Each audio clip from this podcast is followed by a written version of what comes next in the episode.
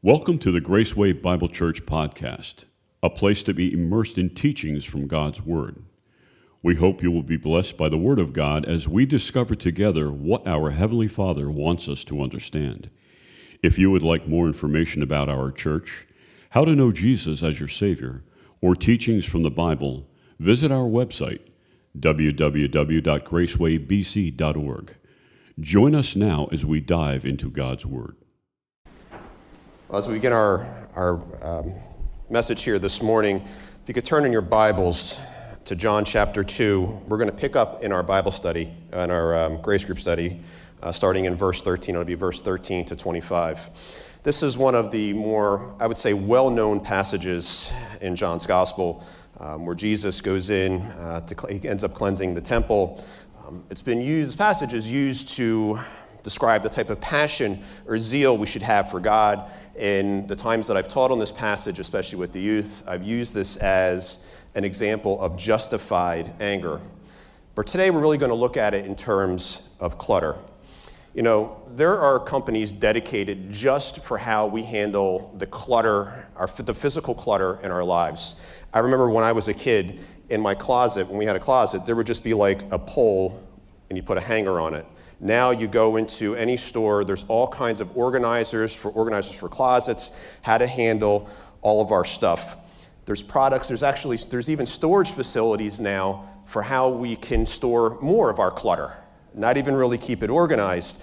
There are TV shows dedicated to going into other people's clutter and finding values. I'm thinking of like American Pickers, and we used to watch Storage Wars and, and those sorts of things. There's even TV shows that make, uh, that make light of other people's problems they have with clutter. There's even an organization called the National Organization of Professional Organizers to help professionals that are in this field. And I'm thinking that must be like the most exciting trade show ever as they're trying to argue about what color order the post it notes go in and whether the pens are on the left and the pencils are on the right, or the pencils are on the left, or the pens are on the, light, on the right. But today, we're going to look at the Lord's view of clutter and a key tool that He gives us to keep organized and direct our focus on Him. Dear Father, we ask that in this message, Father, that your word just speak to our hearts here, Father. We pray that um, that through this message we can maybe identify some of the clutter in our lives, Father, and that it can just help us through that identification, Father. It can just help us draw closer to you. All right, so if you could stand with me as we read John chapter 2, verses 13 to 25. The Passover of the Jews was at hand, and Jesus went up to Jerusalem. In the temple, he found those who were selling oxen and sheep and pigeons, and the money changers sitting there and making a whip of cords, he drove them all out of the temple with the sheep and oxen. And he poured out the coins of the money changers and overturned their tables. He then told those who sold the pigeons, Take these things away. Do not make my father's house a house of trade. His disciples remembered that it was written, Zeal for your house will consume me. So the Jews said to him, What sign do you show us doing these things? Jesus answered, Destroy this temple, and in three days I will raise it up. The Jews said, the Jews then said, It has taken 46 years to build this temple, and you will raise it up in three days. But he was speaking about the temple of his body. When therefore he was raised from the dead, his disciples remembered that he had said this, and they believed the scripture and the word that Jesus had spoken. Now, when he was in Jerusalem at the Passover feast, many believed in his name, and when they saw the signs that he was doing, but Jesus, on his part, did not entrust himself to them because he knew all people and needed no one to bear witness about his name, for he himself knew what was in man. You may be seated. Sound team, I'm a little hot up here. Can you turn me down just a bit? Thank you. So, just a bit of our, our history here on this particular passage, where we are up to this point. Uh, previously, Jesus had been at the wedding at Cana. Um, he had been performing uh, the miracle there, turning the water into wine, and now he moves from Cana into Jerusalem for the Passover feast. The Passover here, it was just as a, again as a reminder, this was a celebration to remind them of God's grace and delivering them from bondage in Egypt. So here we have Jesus going into Jerusalem for Passover. This would allow him to have the greatest access to do the most good. He was having an opportunity here, obviously, to walk into the temple. And I imagine him walking in there looking to pray, looking to teach, looking to worship. And then he walks in and finds something so offensive that it caused him to lash out in anger. The first thing he encountered was the money changers. Now, a bit of a history here. So, there, this um, Jerusalem being a Roman province, outside of the temple, they used Roman currency for business. Um, but here, to be able to conduct the business in the temple, which is obviously the whole, a whole other issue Jesus, Jesus has problem with, they have to convert it from uh, denarii over to shekels. And in doing that, the officials who were overseeing it um, were, were actually charging an exchange rate, an added fee to be able to change the currency over. They were taking advantage of the individuals that were coming to worship to be able to, to, be able to worship God freely. This was just all serving as a distraction from them giving glory to God. Now, we're distracted all the time, and I'm guarantee we're distracted. We're distracted anytime here that we're in church. I know one of the biggest distractions for me is when Rossi's turns on their grill and we start smelling the burgers from next door. I mean, I start getting hungry. I'm ready to go there for lunch. Um, but I mean, distractions happen. But when we're aware of them, it allows us the ability to correct them. But really, the biggest distractions in our lives are our sin. Right? And the way that God desires us to handle our sin, He, deci- he wants us to go through a refining process. Um, I love watching videos on YouTube. I'll watch anything. I'll watch baseball videos, I watch soccer videos. I like watching cat fails, so long as they don't get hurt, you know, cat fails where they like jump and they don't actually make it as far as they actually had intended and, and, they, and they fall down. Uh, only some of you are laughing, so I'm sorry, cat people. Um, um, I've even watched videos of like air traffic control. I mean, I just, I, just, I just find a lot of stuff interesting. But the one thing I really enjoy to watch is the refining process. If you watch like a metal refinery where they actually take iron ore and they smelt it down and they make it into its actual product, there's just something about the sparks and the fire and, and the rawness of it that's what God wants us to do as, we, as He seeks us to move away from our sin and into, and into a life that is completely honoring and glorifying to you, um, glorifying to Him. Um, there's multiple examples in Scripture where God talks about refining. He talks about refining silver and refining gold. And releasing the clutter in our lives comes from us finding our sin and refining it. But I, I, think one of the challenges that we face is that we tend to want to identify our sins as like little sins and big sins. This a little bit is okay, but this big one, not okay. And then I, I look at passages like Romans 3.23 where it says, for all have sinned and fall short of God's glory. And then in, in uh, 1 John uh, 1 9 where it says, if we confess our sins, um, Jesus is faithful, faithful and righteous to forgive us our sins and cleanse us from all unrighteousness but there's really no distinction about little or big, right? It's just about the sin.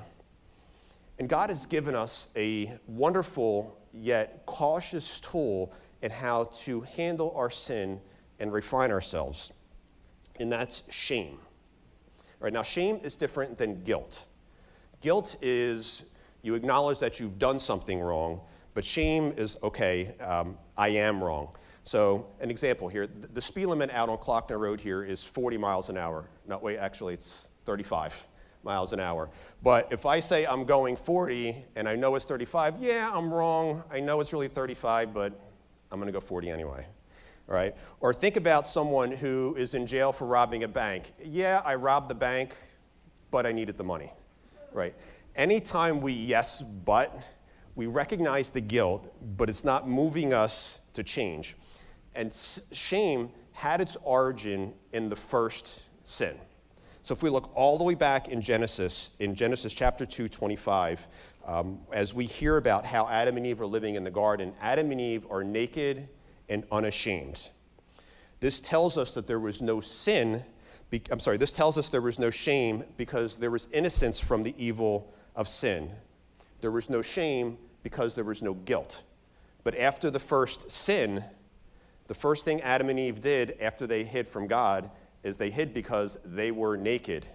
They were afraid of God, but they hid from their nakedness because they were shamed. Sin, wherever sin exists, shame follows. This was the design from the beginning. And God wants us to use shame to identify that there is something wrong, to motivate us to adjust our behavior and to change. But just like with anything, when God uses something for good, Satan can also use it for bad. Satan seeks to use shame to destroy us. When we move beyond identifying that there is something wrong and I need to change, Satan takes hold of it and it moves to I am bad. Not that I have done something wrong, that there is something wrong with me, or even worse, that I don't matter. Right? These are all things Satan uses to destroy us. Shame is not pleasant. But the problem is, is that most of us don't know what to do with it. It's like the instructions on a package that say use only as directed. You know, one time we were up in the, in the Poconos on vacation and we had just eaten and we loaded the dishwasher. I put the detergent in there and we started playing Uno. Right, just sitting around the table, the four of us having a good time, and all of a sudden, this white stuff started coming out the bottom of the dishwasher. And then more came, and then more came, and then I called the maintenance department saying, hey, there's something wrong with the dishwasher, and pretty soon it was like knee deep in foam. What I had done is I put laundry detergent in the dishwasher. So I was using a product not as it was directed. And when we use something in a matter other than its intent, it can have the opposite effect. Sin is a barrier to godly growth, and it gets in our relationship with God, but sin and shame are a package deal. They go hand in hand, and they're present in our daily lives. Now, we've all made mistakes, and some of us, me particularly, have made a lot more than others. And I have met people that are so shamed about their past that they hide it from their loved ones because they feel that it will make them unlovable. Shame becomes a huge barrier to our spiritual development and our relationship with God. There may be times that we feel unable to confess our sins to God because we're ashamed of what we had done and we don't want Him to know. But He already knows. He just wants us to lay the shame and the sin at His feet. There are two things that we get, two main things that we get from God we get our identity and our purpose. And Satan seeks to use shame to immobilize us and isolate us and to keep us from allowing God to fill our purpose and our call in our lives. When we allow shame to reign in our lives as the result of our wrongs and our mistakes, we essentially make ourselves ineffective. Shame keeps us from producing anything of value, and it makes us feeling like we don't matter. Is there any worse feeling than, than that where we think we have no value and anything that we do has no purpose? Satan uses that to destroy us. Without realizing it, we've allowed Satan to change our identity in God and resetting our purpose. I mean, how many of us have ever felt like this? We begin serving in the church, we're finding ways to connect, we're serving, we feel that we're doing good, then we have, we feel that we're filling God's purpose in our lives um, in serving Him in ministry, but all of a sudden something from our past comes up. There's some sort of skeleton in our closet that rears its ugly head. Or maybe we make a mistake. Then all of a sudden, doubt, insecurity, a sense of unworthiness comes in, and all of a sudden, shame completely takes hold. But then what do most of us do? We stop. We stop serving. We become so afraid of our mistakes and our wrongs, we've allowed Satan to take control. One of the first things I did here at Grayson when I started serving back in 2010 is Jim Calloway, a previous, uh, a previous assistant pastor, asked me to read scripture. This was back when we had um, uh, individuals from the congregation come up and read scripture, and I fumbled and I struggled and I just was uncomfortable doing it. And I said, Jim, I, I really I don't want to do this. And, and I, I, may have I've shared this story before, so this may be a, a, a, rehash for some of us. And I said, Jim, I really am not comfortable doing this. I'm making too many mistakes. I, I really don't want to serve doing this. And he says to me, Don, it's really not about you, right? You're allowing your insecurity and your discomfort to keep you from fulfilling a purpose that God has in your life. and I think back, if I would have stopped serving the Lord back then, how different would my spiritual life be now? Uh, without realizing it, as I said, without realizing, we sometimes we can allow with that shame and that desire, that, um, that discomfort, that, that wish to stop, we allow Satan to take control. You know, we don't allow ourselves time to reflect and to grow and persevere, a lot of times we take the easier approach and we just stop. We shut down. We dwell on our mistakes and they become so terrified of making another one that we end up not doing anything. We stop taking risks and we play it safe. Shame is like a river. river a river is just not one straight flowing body of water. There's tributaries, there's feeders that come in. And when we allow this little mistake and that little mistake and that sin and that past and I'm not worthy and I don't feel right, when we allow them to all those tributaries to fill into that river, it becomes, it, it becomes a torrent that becomes uncontrollable. we allow, excuse me,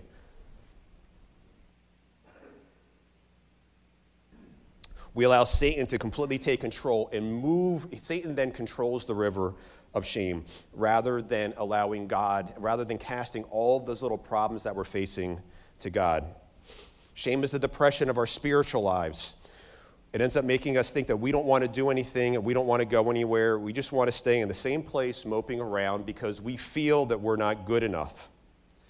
For some, of us, for some of us, shame is more of a barrier to our relationship with God than the sin that was at the start of it the feeling that you have sinned, that we have all sinned, or sorry, the feeling that our that the feeling of having our sin exposed for some of us can be crippling and devastating, and then with that shame, we just want to go and hide, and we're unable to let go of us, unable to let go of it. Shame keeps us connected to our sin. So long as we hold on to shame, we will never break the habit of our shame.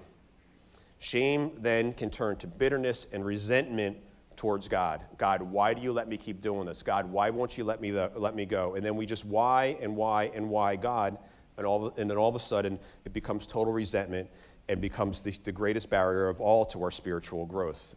When we allow shame to rule in our lives, we remove God from our heart and then wonder why God has deserted us. When he really hasn't, all we've done is replaced him with something ineffective. We no longer grow closer to God because we either now don't know how, or worse, we feel like we don't deserve it. Rather than using as shame as a means to connect us to God, it ha- now has been used to separate us from God. But really, the, all, these th- this is, this, all these things sound really, really bad and really, really devastating. But really, the real danger that shame poses in our lives is our direct refusal to accept God's grace. We cannot experience the fullness of His love and mercy because we refuse to accept the grace, His grace, when we feel that we are unworthy. That's the point of grace, right? It's, it's something that we don't deserve, right? God just wants to give it to us, but we need to accept it. For those that may be here that aren't believers and don't understand what this is, God has given Jesus, His Son, Jesus Christ, as a free gift for us to accept, to to, to, to confess our sins to, to forgive us all of our sins, as we read in 1 John 1 9 when we started this message here, to, to confess our sins, and He is faithful and righteous to forgive our sins and draw us into a relationship with Him. But I think at times we think that it stops, for those that are believers, at times we think that it stops there. God wants us to be continually confessing our sins to Him because if we don't, the shame sets in, and the shame ultimately separates us from God.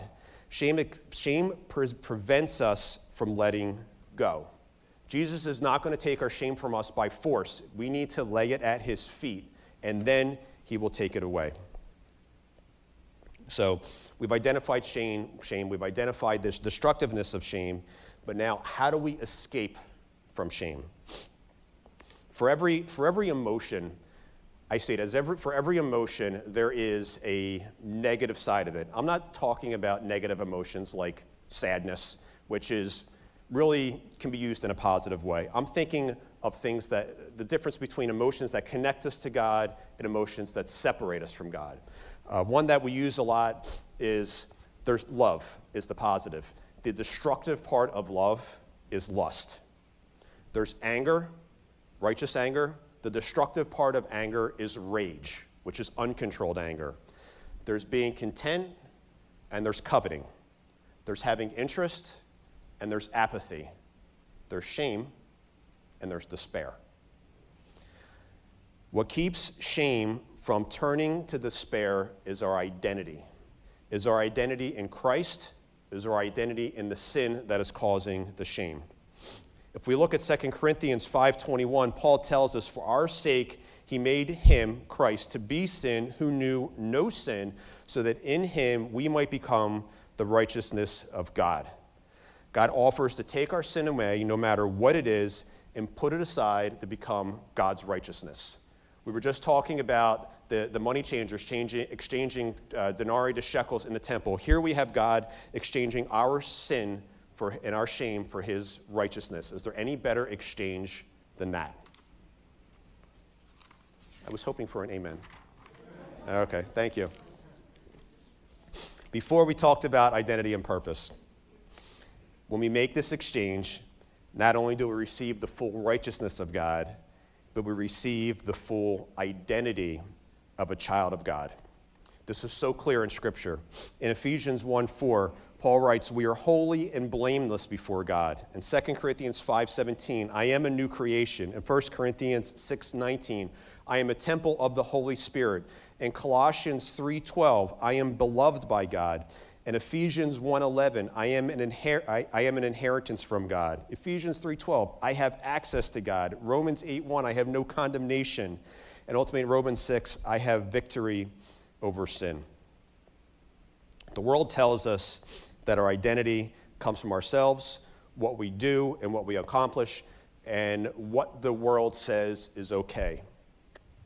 The problem with that is what the world says is the metric is always moving. How can we ever have any identity if the goalpost is always shifting all over the place? As Christians, our identity comes in who He is and what He did. That's where our identity comes from. And really, and how, and how God seeks to use shame in our lives to draw us to Him. There's actually two examples from the apostles, and where where they found their identity and how their identity and, the and their shame affected their outcomes. One is in Peter, and one is in Judas. Peter denied Christ three times, right? Left in shame, devastated by what he had done. But Peter, in having his identity in Christ, filled his purpose as the rock on which Jesus had built his church.